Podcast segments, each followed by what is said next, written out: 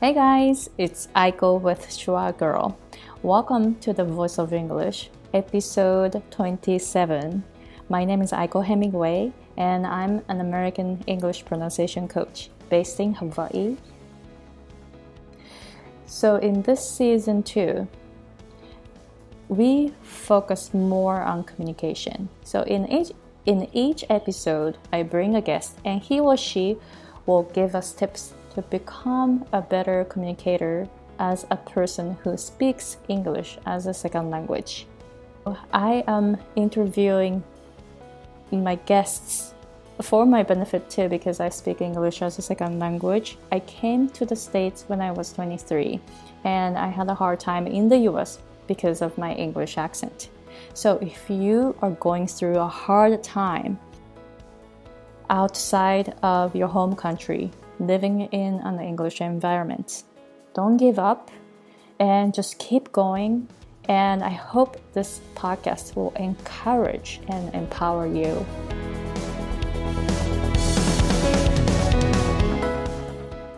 So it's already June. I can't believe it. How are you guys doing?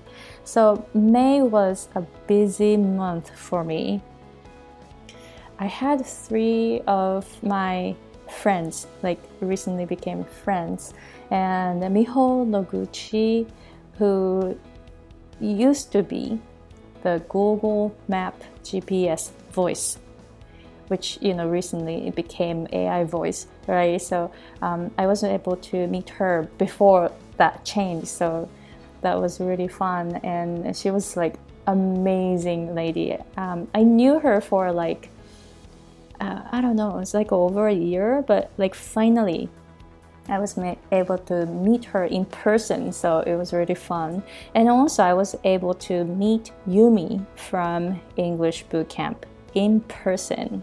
So also we made YouTube videos. So if you haven't checked out those YouTube videos that I made on my own uh, on my side and her portion, please check them out.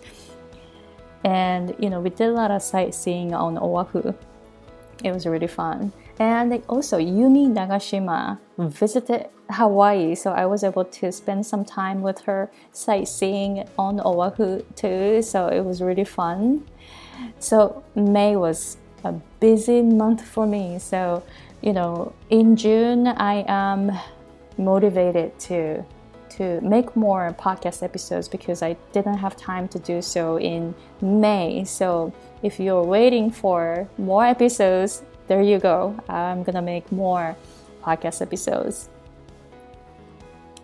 And June, I have three workshops. Two are free, so please check them out. I'm gonna put all the information on my website www.schwagirl.com. S C H W A G I R L dot com. So the first workshop, which is free, is on June 14th on Friday at 5 p.m. PST time. So if you're in the US or in Canada, so that's the Pacific Standard Time, 5 p.m.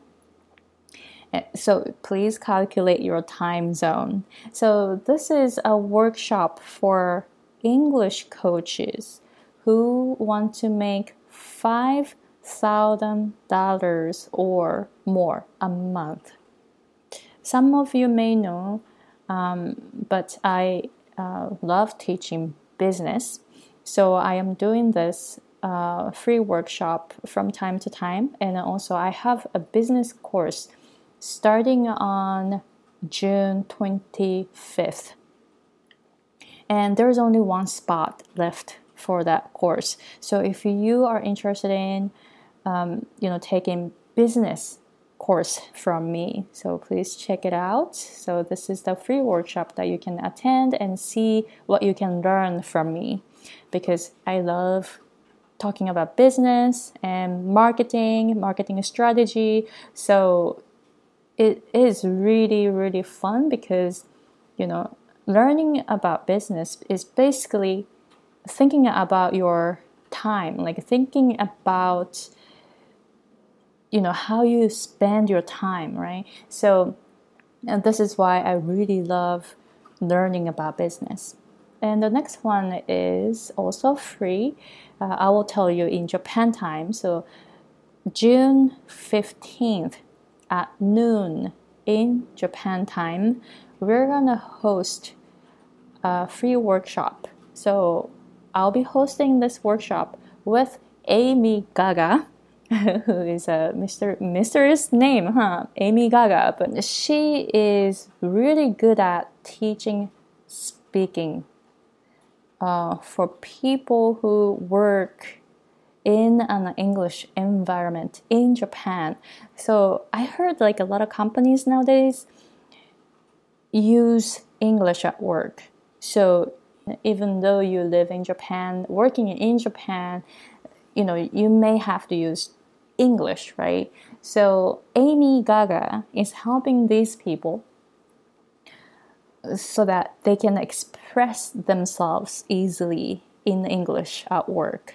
And my portion is going to be some breathing exercise for people who want to have a stronger voice in English. So that's on June 15th at noon. So I'm going to put the link here so you can check it out. And we're just looking for up to eight people. So if you want to attend, please sign up soon. And the third one is uh, $18. Uh, so this online seminar, I and Kaori, who is based in California, LA, and the English coach are hosting this two hour online seminar. And my portion is about LNR pronunciation because a lot of people requested that I teach LNR pronunciation. So this is your chance to learn LNR. Uh, Kaori's portion is going to be about how to expand your conversation. So Kaori is um, an English coach who focuses on conversational skills. She's really good. Her English is like beautiful. Her um, her English is so clear and so easy to understand, and the tempo is just you know like a native speaker. So I really I really like her um, like English accent and the teaching style. So we are collaborating this online seminar so you can come and learn how to learn LNR and also how to um, you know expand or improve your conversational skill. So this is going to be on June 21st, Friday at 6 p.m. PST time. Again, it's in um, US and Canada time. So if you live in Japan, it's going to be June, June 22nd, Saturday at 10 a.m. So this is going to be for two hours and up to 30 people. And so far we have like six people signed up already. So make sure you get your spot and there is some special giveaway which I will check your pronunciation. Like you're gonna record your voice after this workshop and then you will send me your voice file and I will check your voice directly and give you feedback in email. So this is the giveaway. Also, we're gonna record this two hour online seminar so you can access to the video for a month after that. So you can still like watch it and review it practice it on your own even after this. So all the information is on my website www.schwagirl.com s c h w a g i r l.com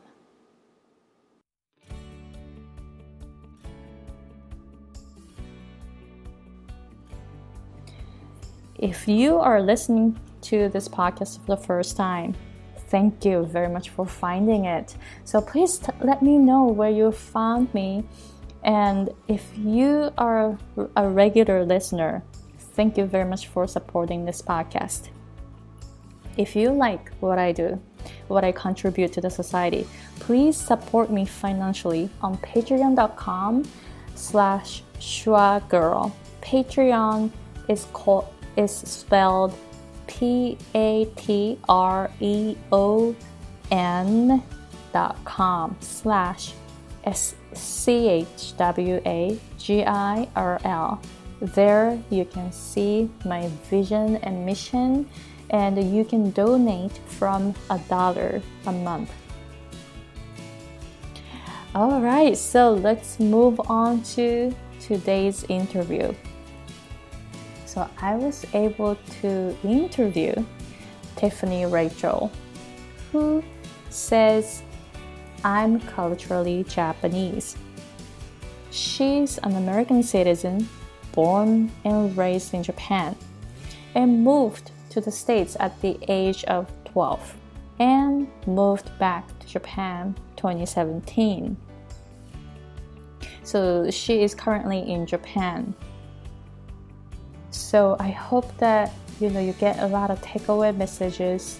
If you live in a bicultural environment, um, you know you might want to contact her.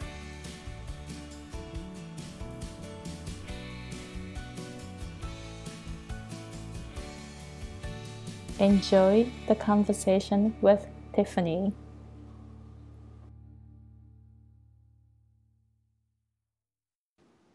Hi, Tiffany. Hello, Aiko. Hey, how are you? I'm doing good. How are you? I'm good, thank you. So, thank you very much for coming to my show. Thank you for having me. Yeah, thank you. So, I already introduced you in the pre recording, but would you please tell us a little bit more about what you do?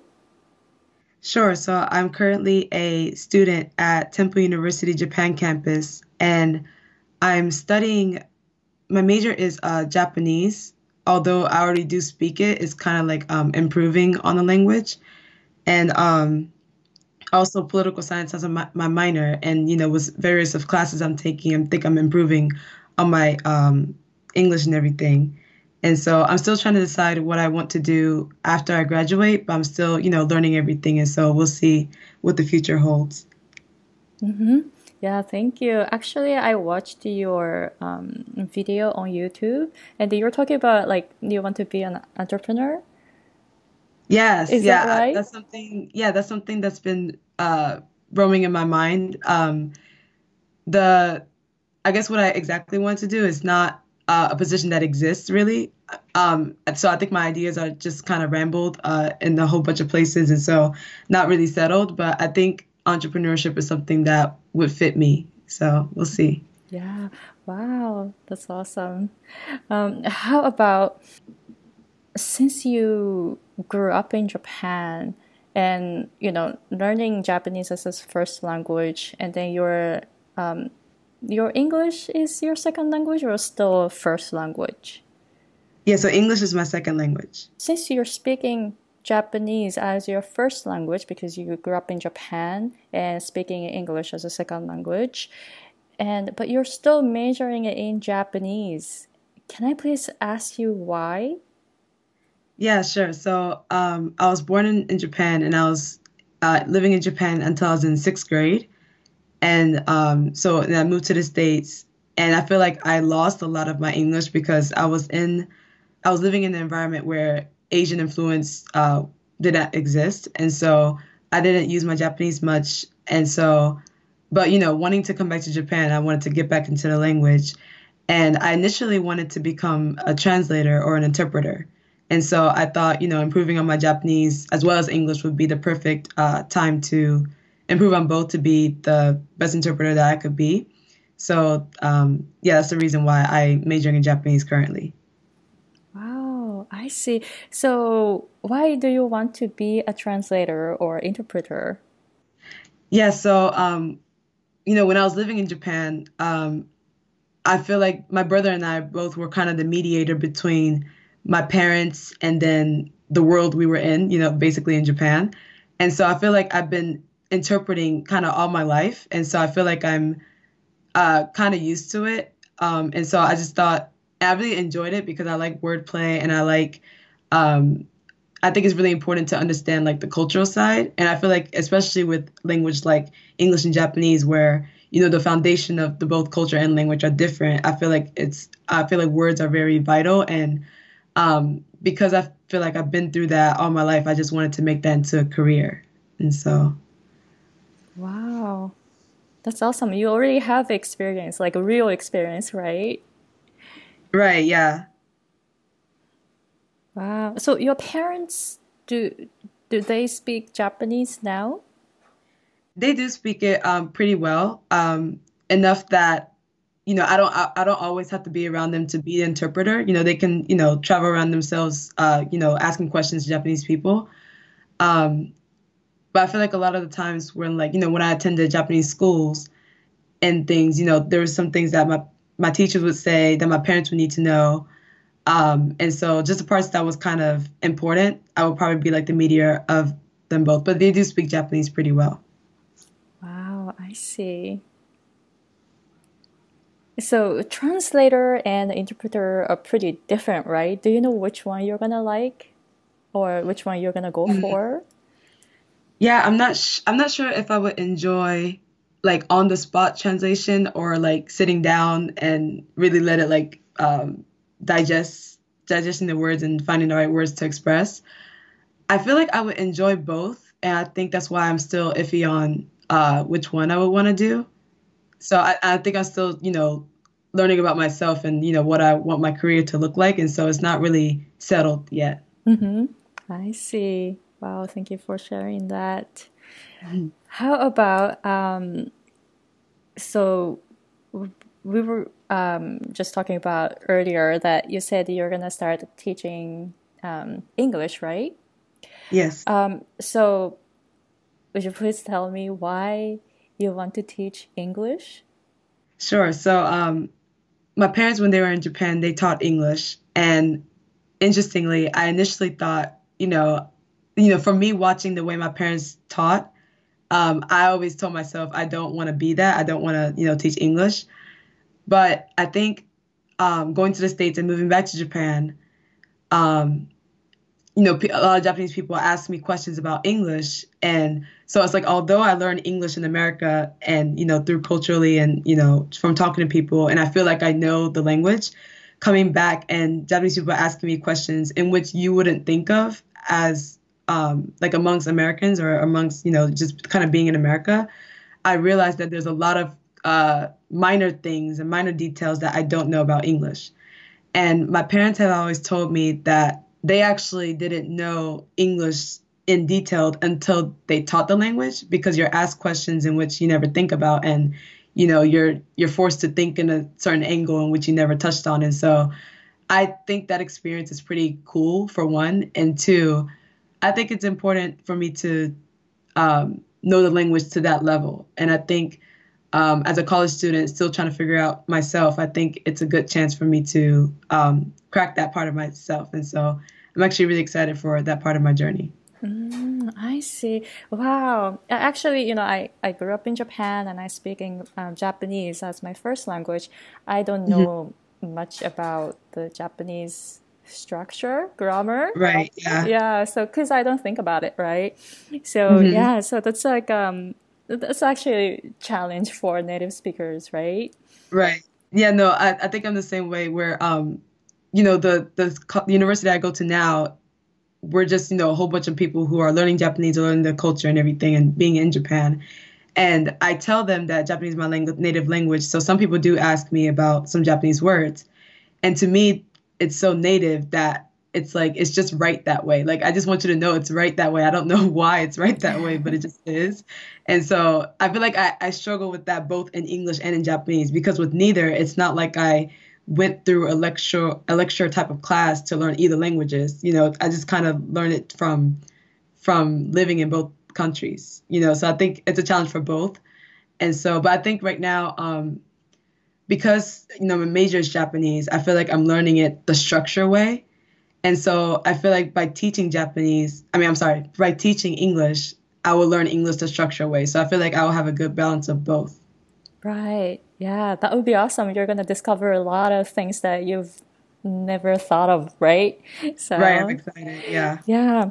Awesome. How about you just mentioned that you're trying to find out about yourself? Would you please tell me like what part of yourself that you feel like you still don't know or what you're trying to discover about yourself? Yeah, so I feel like um so the 12 years that I've been in Japan, um I feel and especially I was I lived in Ibarakiken, you know, which is very, you know, the countryside and uh not Tokyo basically. And so I feel like I've been in that bubble for 12 years and then now moved to this uh, a particular part in the states, uh, Charlotte, North Carolina, where I feel like there is a certain type of bubble. So I feel like I've lived in uh, two places um, where it's not too international, and I feel like so I feel like I've experienced like two polar opposite experiences. Um, and so I feel like now it's just really finding myself from all the experiences that I've been through. You know, some are good, some are bad, but you know, with both of them combined, um, and being in college and uh, kind of learning, expanding my knowledge and everything. Um, not sure where it's going to lead, but just kind of embracing the moment. Um, so I'm not sure. I'm not sure what part of myself I'm trying to find. You know, I I don't have a specific question to find an answer that I'm looking for. I'm just kind of being and just kind of living. Um, so I think I'm still in the midst of that with everything that I know. So. Mm, I see. Thank you very much. It's a um, when you went back to the US, mm-hmm. like, um, did you have like a reverse culture shock? Right. So you are an American citizen, but you grew up in Japan, but you kind of you were living in the US before, right? For a short amount of time. Yeah, so I was I was born in Japan and when I was 4 months I moved to the states for 2 years. So I don't consciously remember living in the States at that time, but I did live in the States. Um, so the only part I remember about living in the States is from when I was at age 12 until age 19. So I was, and and when I was living in Japan, my family and I visited the States once every two years or so. And so I've visited, you know, um, several times, but never lived. And I think, I think from you know, looking back at my experiences of visiting and living, I can certainly say that they're two totally different experiences. So I would say I didn't know anything about the States prior to moving there. And so moving there was truly a culture shock. And so I think I've experienced a lot through that. Mm-hmm. Do you, like, would you please share some of your, uh, like, a cultural shock moments yeah, so you um, moved to the US? Yeah, so one of the first ones were so I have to explain uh, my experience in Japan. So in Japan, because my parents were English teachers of my friends and of my classmates and of several schools around the area, um, my dad was was pretty known around the area. My dad specific, I mean, my mom as well, but my dad because you know he taught at my school, um, and so you know, it, it's it's like that uh, idea that everything my dad says is true, you know, and then me being the daughter of that figure, that that my my father who was the English teacher, um, everything I said was believed, and I say that because um, when I moved to the states and I was, you know, make trying to make new friends, and I would tell people, "Hey guys, I'm from Japan. I speak Japanese." I've experienced for the first time that people don't believe what I'm saying.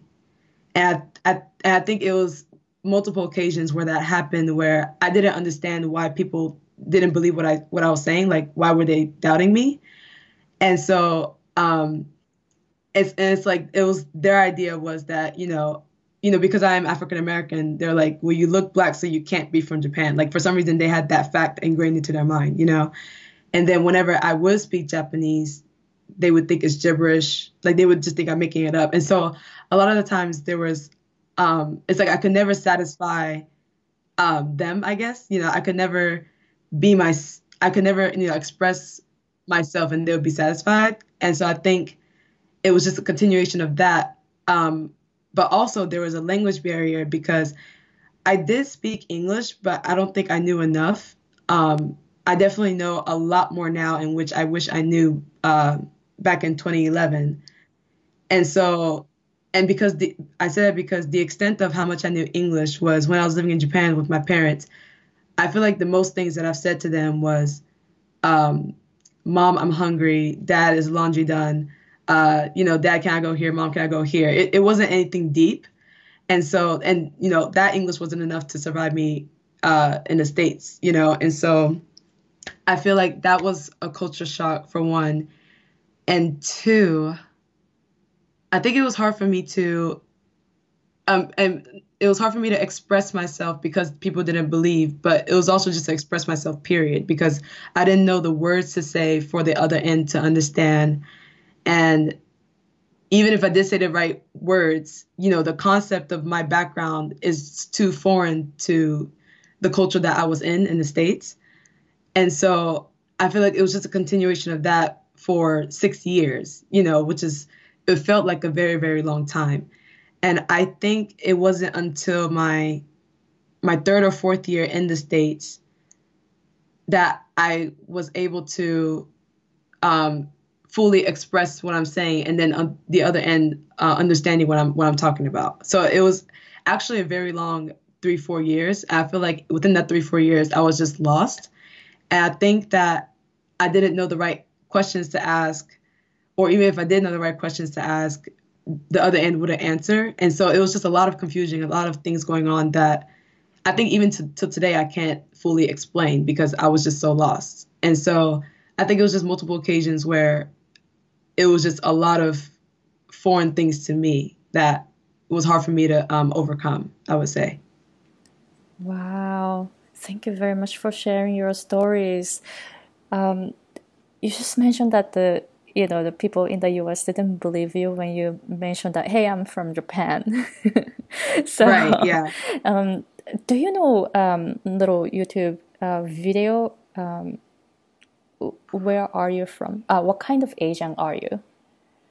I have heard of it. Yes. Yeah. So the the video was about an Asian girl was running outside, um, and then uh, oh, yes. a Caucasian guy came up to her and then, hey, you know, how are you? And stuff like that. And then he asked her, so what kind of Asian are you? and then she said, oh, I'm from the States. and then he didn't believe it. So right. I, I thought it was like, you know, uh, I'm from Japan and living in the US. And so I didn't grow up in, you know, I didn't grow up in the US. So the video was kind of like interesting to me. So you were in that situation, right? Like oppo- kind of not opposite, but yeah, like kind of opposite. Yeah, I yeah. I feel like if I feel like if anything, that should have happened when I was in Japan, where Japanese people would ask me either what part of Africa are you from or what part of the states are you from. You know, if, if anything, I feel like that would have happened. You know, because I'm different from, you know, I, I, I don't look Japanese and I'm not Japanese, you know. But it actually never, I've actually never been asked where specifically I'm from. I was just known as a foreigner, which was fine. You know, it's like, you know, obviously I can tell that, you know, just by looking. But yeah, in the States, um, I was, I was questioned because the way I speak, I guess, is different from how other people speak. Um, so they would ask, where am I from? And they're think, I guess they're thinking I'm gonna say a different part of this the states. You know, what part of the United States are you from? But then when I say Japan, um, they're like, no, you're not. you know, it's like they they they doubt it. You know, so it's like I don't know. I think that was a hard part for me to um, to process. And my mom even told me um, because when I was in the states, I went to ESL, uh, it's an English second language little summer school because my English wasn't good enough. And I remember um, in class we had to introduce ourselves and tell um, where we're from. And I remember being the only person in class where I didn't look like where I was from. And I remember um, them not believing me. And my mom told me that when I came home, I questioned my mom. I was like, Mom, why don't people believe me that I'm from Japan? And I don't remember at that moment, but for my mom just uh, telling me that story of when I asked her that really hit me to say that that really had an impact on me the fact that people didn't believe me you know and that people would doubt me because of the way that i look. I think i think that was a huge concept for me to understand. And i think it took me a, a bit uh, a while for me to really understand that. So that was another um, struggle I feel like I went through. Wow, as a child, I mean, you were 12, 13, still too young to to observe all that stuff, right? So, right, yeah. do you remember the feeling that people didn't believe you, like that you are from Japan? Yeah, um, I do remember some. I think a lot of it I didn't catch, and I say that because, um, you know, uh, in America, there's a lot of sarcasm, and I didn't understand sarcasm. I didn't know any of that, you know, and so I feel like a lot of times there was sarcasm being used, but I didn't catch on the sarcasm because I didn't understand what sarcasm was, and I feel like at the same time, you know, not only am I moving to another uh, country and I'm uh, learning the environment, I was also going through uh, pre-young adult. You know, so I feel like with that being involved as well, it was just the like the everything that I had to learn was just heavy. You know, it was just so much and and it was in English. You know, I feel like if it was in Japanese, it would have been a little easier, you know, for me to understand. Um, but yeah, I do remember um, being made fun of of the way that I I dressed. But then I remember um, that so there's like a, a a number amount of people who were looking at me saying some things. But I remember not understanding what they said. I, either I didn't know the words that they said, or I just didn't understand the joke or something. But I remember because everybody around me were laughing, I laughed along with them. And I remember them being upset that I laughed with them because apparently I wasn't supposed to laugh because, you know, they're making fun of me, you know. But they asked me, why are you laughing? And I said, because you guys are. But obviously, I just didn't understand that it was supposed to be against me, you know. So I've had multiple occasions of something like that where I just, I just seriously just didn't know. And so, um, and I was pretty young. And so I feel like it was a, a really hard time, you know, for me to go through. But I feel like if I did understand the jokes, I think I would have had a harder time because you know if I do understand that I'm being made fun of and I'm being left out, then that would have you know weighed heavier on my heart or on my you know emotions. But because I didn't understand, I feel like a part of that weight was lifted. You know, it's like there is no weight to be lifted. You know, so I think you know looking back, that's a really interesting part of my life. Wow. So in some sense, it was good that you're um, you didn't understand it. So right. Yeah. Yeah. Wow. So how did you respond to you know that kind of situation? Do you remember? Um, I don't remember because I feel like I didn't think that what I was going through was harsh, I guess, until later. I feel like the six years that I've been in the States, um, every year it just got exponentially worse. So I feel like in the beginning it wasn't so hard. I'm just kind of being just adjusting, just kind of trying to understand what's going on. But then the more I understood and the more I hear what's going on repeatedly and what's being said repeatedly, the more I understand, the more heavier it weighed. So I think it was the hardest on me like towards the end of when I was in the States because not only do I understand, well, mostly of what's going on around me, but two, I'm still holding on to my, not my Japanese identity, but it's, it's more like the identity that once existed in Japan for 12 years. You know, it's not like I'm just gonna throw that out. You know, it's it's my culture. It's who I've you know become. And so it was holding on to that along with being in the states was harder the the longer I lived in the states. And so which is you know which is why I'm back in Japan because I just felt like I just had to get out of here. Um, it was just too heavy on me, and so I think towards the end it got harder than rather than the beginning.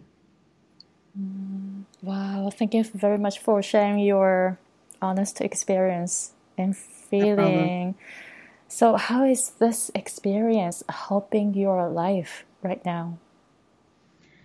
I think, um, you know, I'm actually not sure. You know, I'm I'm 21 now, and I still feel like my life is a mess. Uh, I still feel like everything is is still kind of scattered. So I think it's I think it's up to me from now on to see uh, why I've experienced all that I have, and I don't really have the answer yet. But I do feel like from living in the states, um, it has helped me because um, I feel like living in Japan, um, you know, the 12 years I've been in Japan, I felt like, you know, I was, you know, academically, I was doing good. Um, I was good at sports. Um, I would say I was pretty smart, and I was the only person who spoke, you know, two languages. So I, and so, and then, so I felt like I, I was the, I was a know-it-all. You know, I felt like I was top notch. But then moving to the states and just being plotted at a place and time in my life where I didn't know anything, I think it helped me to um, realize that obviously there's things that you don't know, but two, I think today I'm realizing that um, I wish I would have embraced the time that I didn't know anything. And so, with that being said, I think it's helping me in college to say that um, there's still a lot for me to learn and that it's okay not to know something. And so, but but use but take advantage of the fact that you don't know to you know learn a great you know amount of more knowledge you know. And so, I feel like without that American experience, I wouldn't be the person that I am today.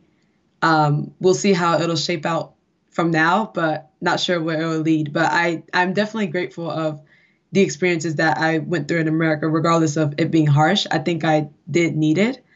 Um, and so I'm, you know, I am really thankful of those experiences. Wow, you're very, very positive. Wow, I really like that. Um, yeah, because without like um, you know, you, you said you were a top notch in the US, uh, I mean, in Japan, and now, you know, American culture was very, very different. So you sound like you're very strong, like stronger than before, and also like you you sound really determined. Yeah, we'll see where this leads.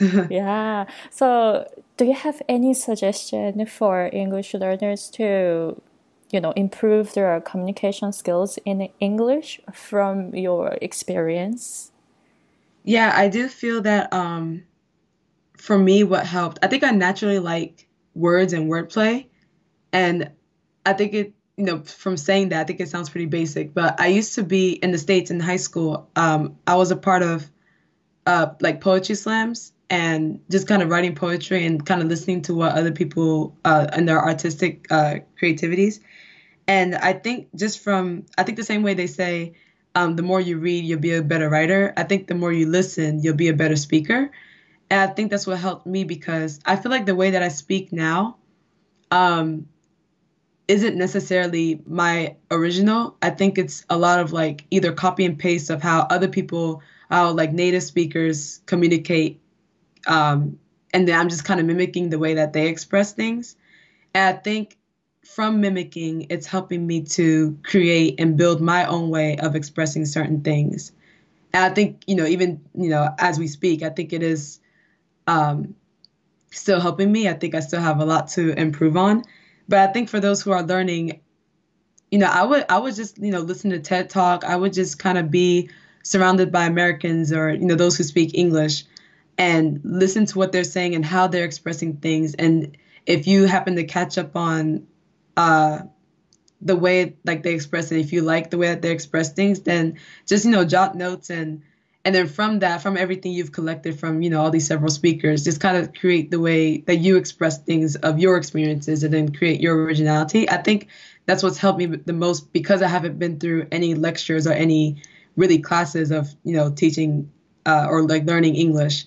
So I think that's what's helped me. And you know, for those who are like me and like patterns, um, I think that's what will help. And I say that because, you know, sometimes learning languages in lectures and in classes don't help because if you learn a vocabulary word and you see the definition and you feel like you've grasped the word, you feel like you've achieved something, you feel like you know how to use that word now, if you're like me, then I would want to use that word in every situation possible just to prove that I, I, you know, I can speak English and I know how to use the word. But that's not always the case. You know, it's not always that you can use a word in every situation. And sometimes that word sounds so foreign in a certain context, in a certain situation, but you're over here using it as if it makes sense. And so for me, it's better for me to hear a word in all the contexts that it makes sense in and then finding out what that word means and then making a connection as to why it makes sense in that context. That that to me works. Um, i know everybody's different but if you like patterns like me that I think that's what works best. So i think um, kind of listening to TED Talk or you know listening to poetry slams or anything that where you know people are kind of speaking and uh, using a lot of wordplay, I think that would improve the way you communicate and the way you speak English. Mm-hmm. Wow, thank you very much. Yeah, like learning a language at school, you learn grammar and words first, but we don't really learn how to use it in the real situation, right? So right, yeah. that's good that you start from the real situation, real conversation first, and then learn it. So that's, I th- yeah, I think that's more effective, as you suggested. yeah. So how about um, now that you're in Japan, so did you have any culture shock when you went back to Japan? Um, I'm sure I have. I don't know why I can't think of one, but I think um, more so than culture shock from America to Japan because I'm from Ibaraki, and I'm part of I'm I'm from a part of Ibaraki where there is barely any transportation system, like any trains or rarely any buses. Um, I think I've been through culture shock like from Ibaraki to Tokyo, where everything is everywhere, you know. And so um, just adjusting to Tokyo, you know, there are some things that I see in resemblance. Hmm, I don't know if I can say that. I think I've been, I think I've went through less of a culture shock than like other foreigners who are in Japan because I already speak the language. So although I don't know what's going on, I can just kind of read and understand kind of um, well. But I think um, the culture shock I would say is just adulthood because now I'm I'm you know I'm paying my bills. I'm um, I have my own apartment, and so more so than adjusting to Japan, it's adjusting to Japan and adulthood. You know, and so um, just kind of being responsible with everything. I think that's the most of my culture shock. I would say. Mm-hmm. Wow, that's um, uh, that's interesting. That you just mentioned that the Tokyo is different from Ibaraki. So any other culture shock that you had uh, between like Ibaraki life and Tokyo life? Yeah, so um, the part of Ibaraki that I was from, in case anybody knows, well, I was born in Hitachi and moved to uh, Kasama and then lived in Shirosatomachi, which is very, very, very country. It's so country that there's one bus that runs in the morning and one bus that runs at night. And I realized that I in that area I didn't have a grocery store until I was in the fourth grade. And the the way we bought groceries is well, first of all, because my parents taught English and they had several classrooms around Tokyo, not Tokyo, sorry, uh, around Mito and Kasama and Hitachi and stuff. We we go back and forth from the city to our home, um, but within the locals of Nanakaimura, which is where I was, you know, we knew which uh, families and which um, households like grew um, like what vegetables and what fruits and who grew the rice and everything. So we would go directly to their house to buy things. So that's that's the setting that I was living in. I just want to throw that out there. So from that to Tokyo, you know, basically, you know, one of the biggest cities in in the in the world, and um, the fact that I can be independent, I can go anywhere at almost any time of the day except for midnight. Um, and yeah, I can go anywhere and almost any stores anywhere. But also, I found out so there's this restaurant called Coco's, and it's probably one of my favorite restaurants. I didn't. I was um, when I was in Ibaraki. We ate at Coco's kind of regularly because there's a lot of Coco's shops. But I realized there's not as many in Tokyo, and instead there's Denny's and Gusto, which is fine. But I still like my Coco's. You know, I think I've only spotted like two in Tokyo, which I would think there's more because we're in Tokyo, you know. So that was actually probably the most culture shock I've been through. Like, kind of disappointed that there's not as many uh, Cocos. Um, but otherwise, no, I haven't been in much culture shock.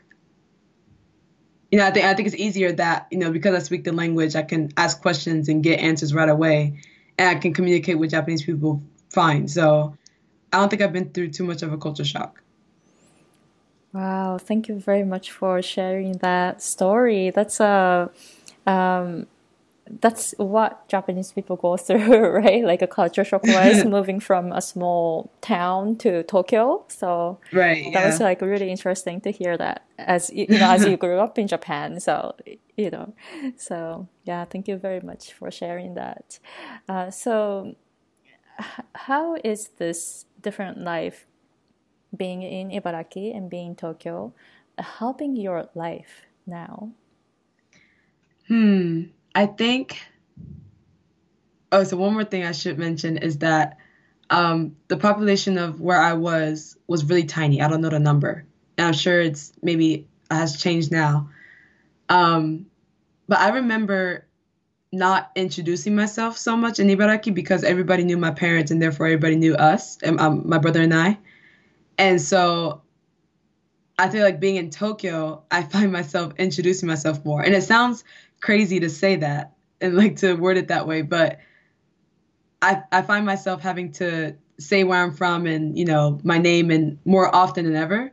Because I remember for 12 years of my life not introducing myself really because everybody everybody knew us you know. We were one the only foreigners around. And two my parents taught basically every kid that was in the area. So of course their parents know and everything. So um I think now it's I think now that I've been through everything I've been through in the States and everything, I'm reintroducing myself as kind of like a new person now because I, I do feel like I've I've changed a lot.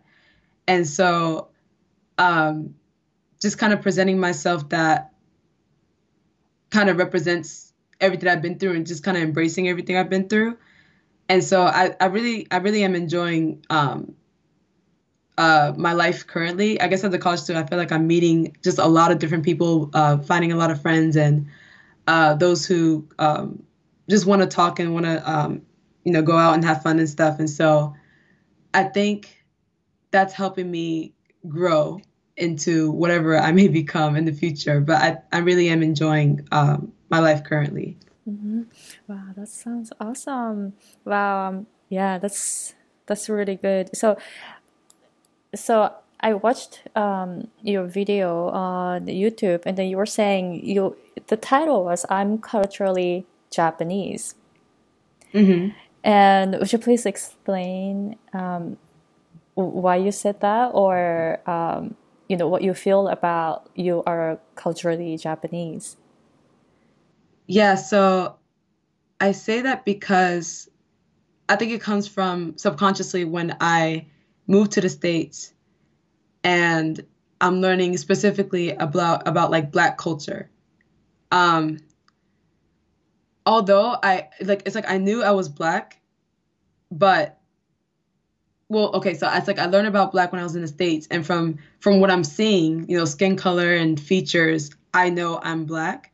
But then as soon as i speak and as soon as i i tell them my background people around me are now saying that I'm not black anymore. You know, it's like my card, my black card has been revoked or something. So I think I had a hard time in identity because of what other people were telling me. It's like I, and that also comes from I'm gonna uh, tell another story. Uh, I also said in the YouTube where when I was when I first came to Tokyo for the first time before I moved to the states, I was probably like let's say I was um, in third grade or something in Tokyo and I run into another black person for the first time and my brother and I are thinking we're cousins.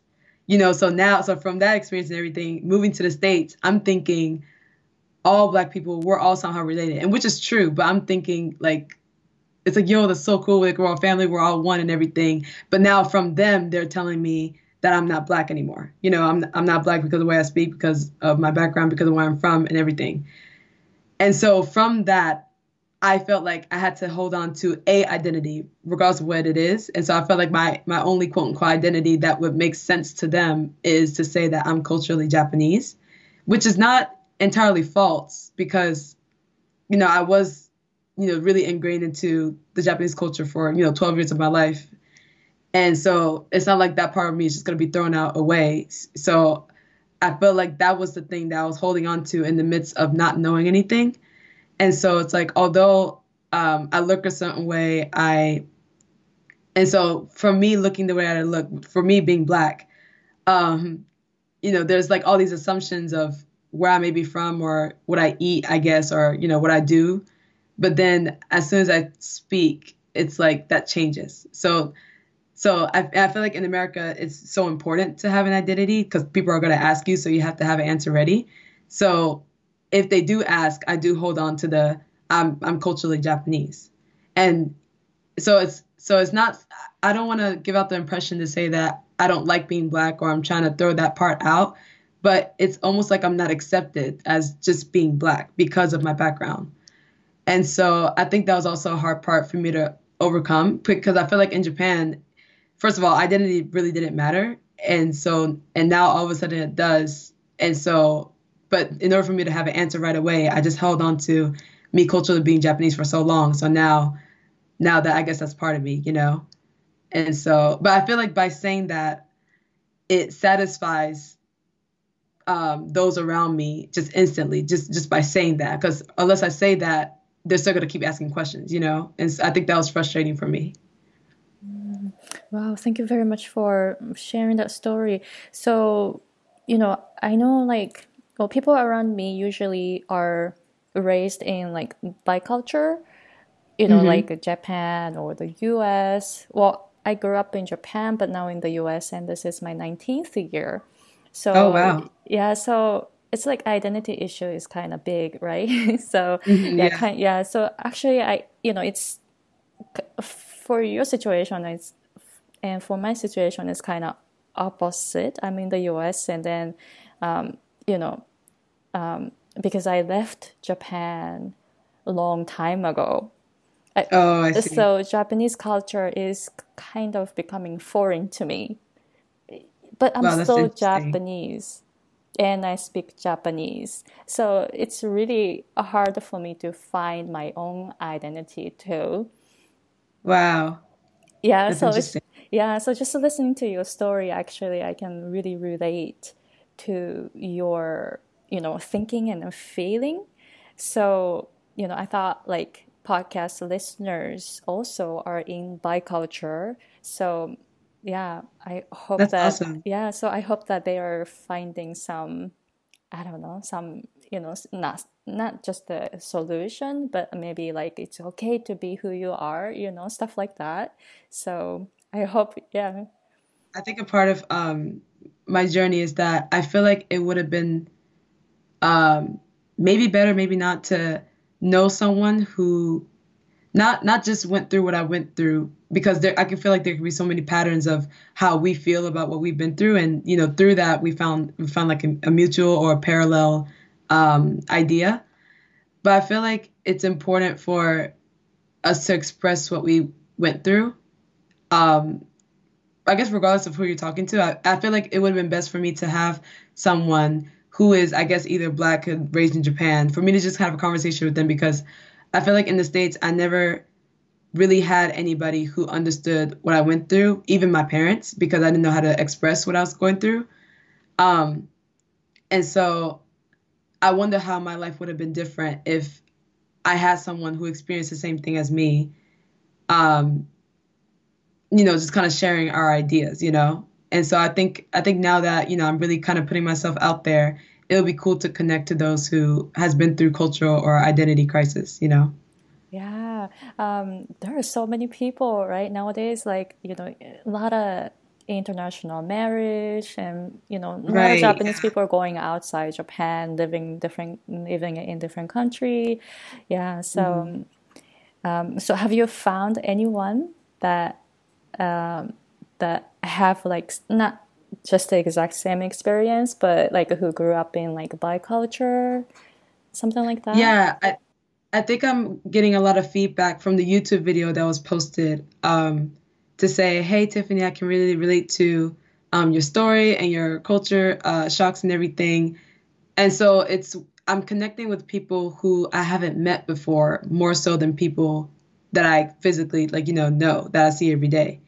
Um, so I think that's pretty cool that, and it's crazy because it's like I know I'm not the only person going through what I'm going through, but I, I guess it's not really talked about.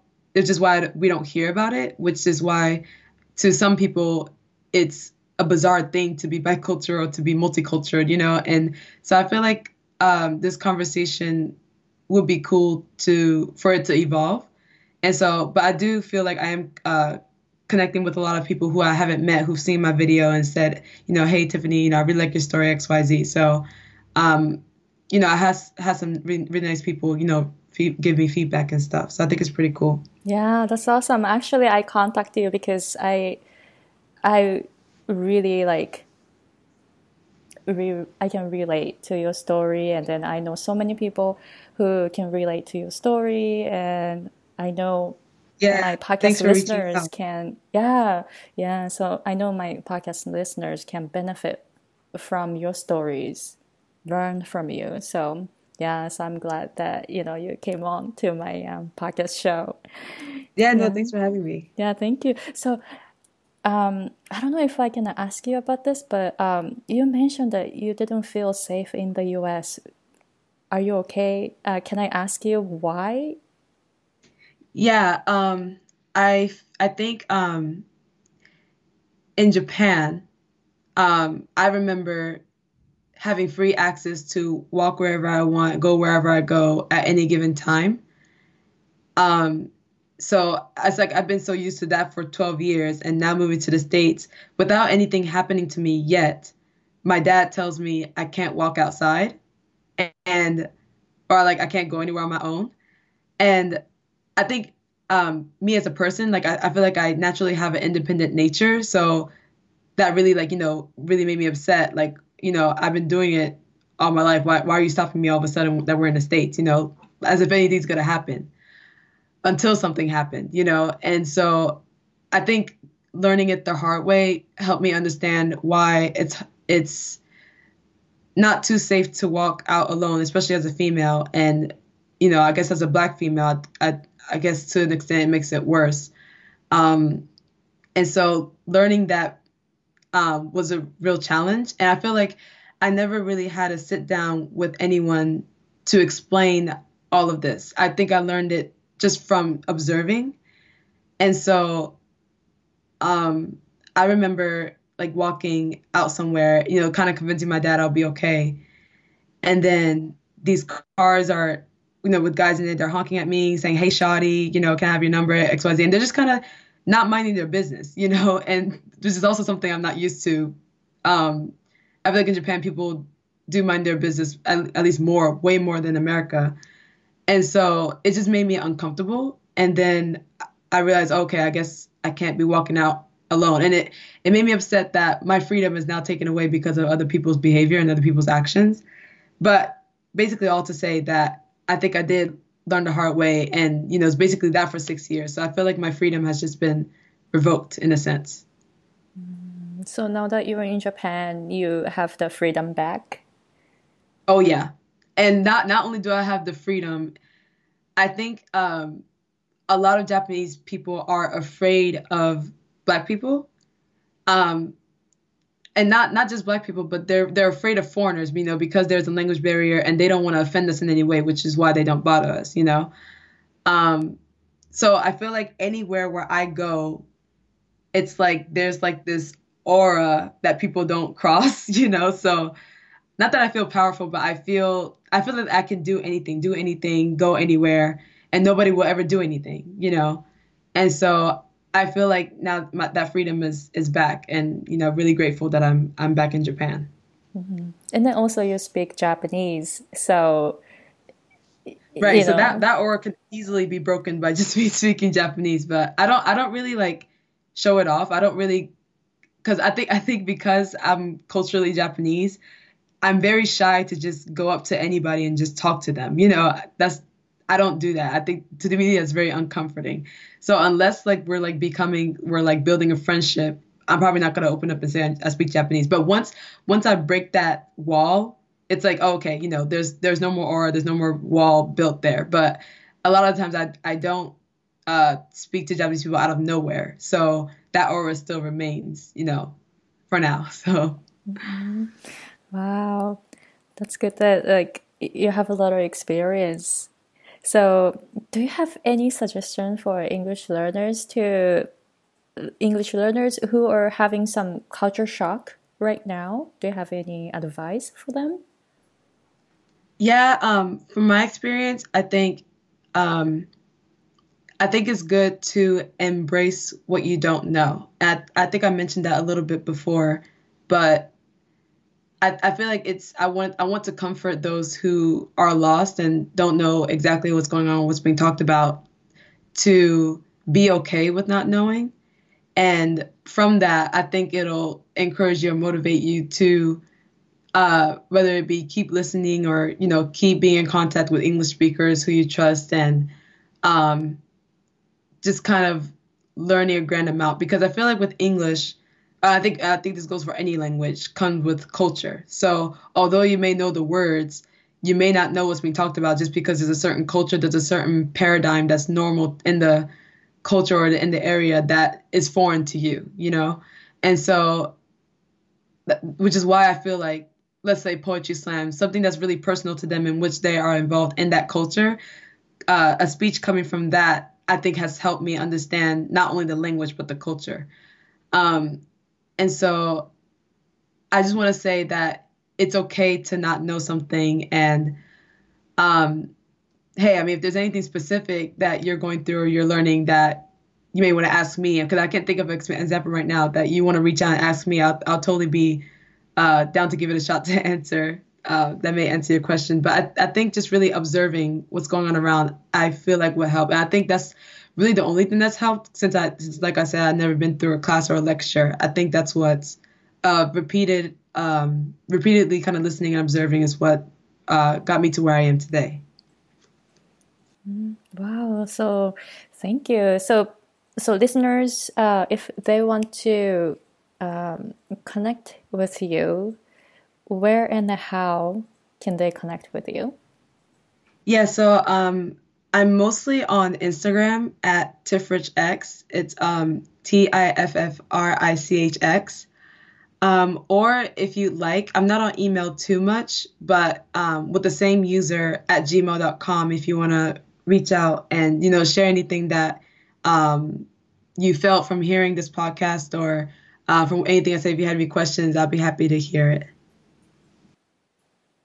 All right. So I'll put the information on my website, um, www.schwagirl.com, S C H W A G I R L.com. So listeners can find Tiffany's information there and then they can contact her. Okay, cool. Thank you very much. So, do you have anything else you'd like to talk about before we end the recording?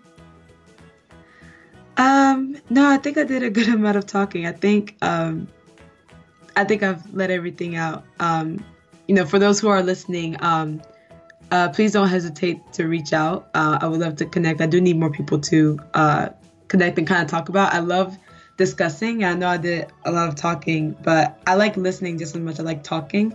So um, I don't want you to like feel hesitant or be shy or anything. So I'll be waiting for your feedback. All right, sounds good. So Tiffany, thank you very much for your time today. Thank you so much.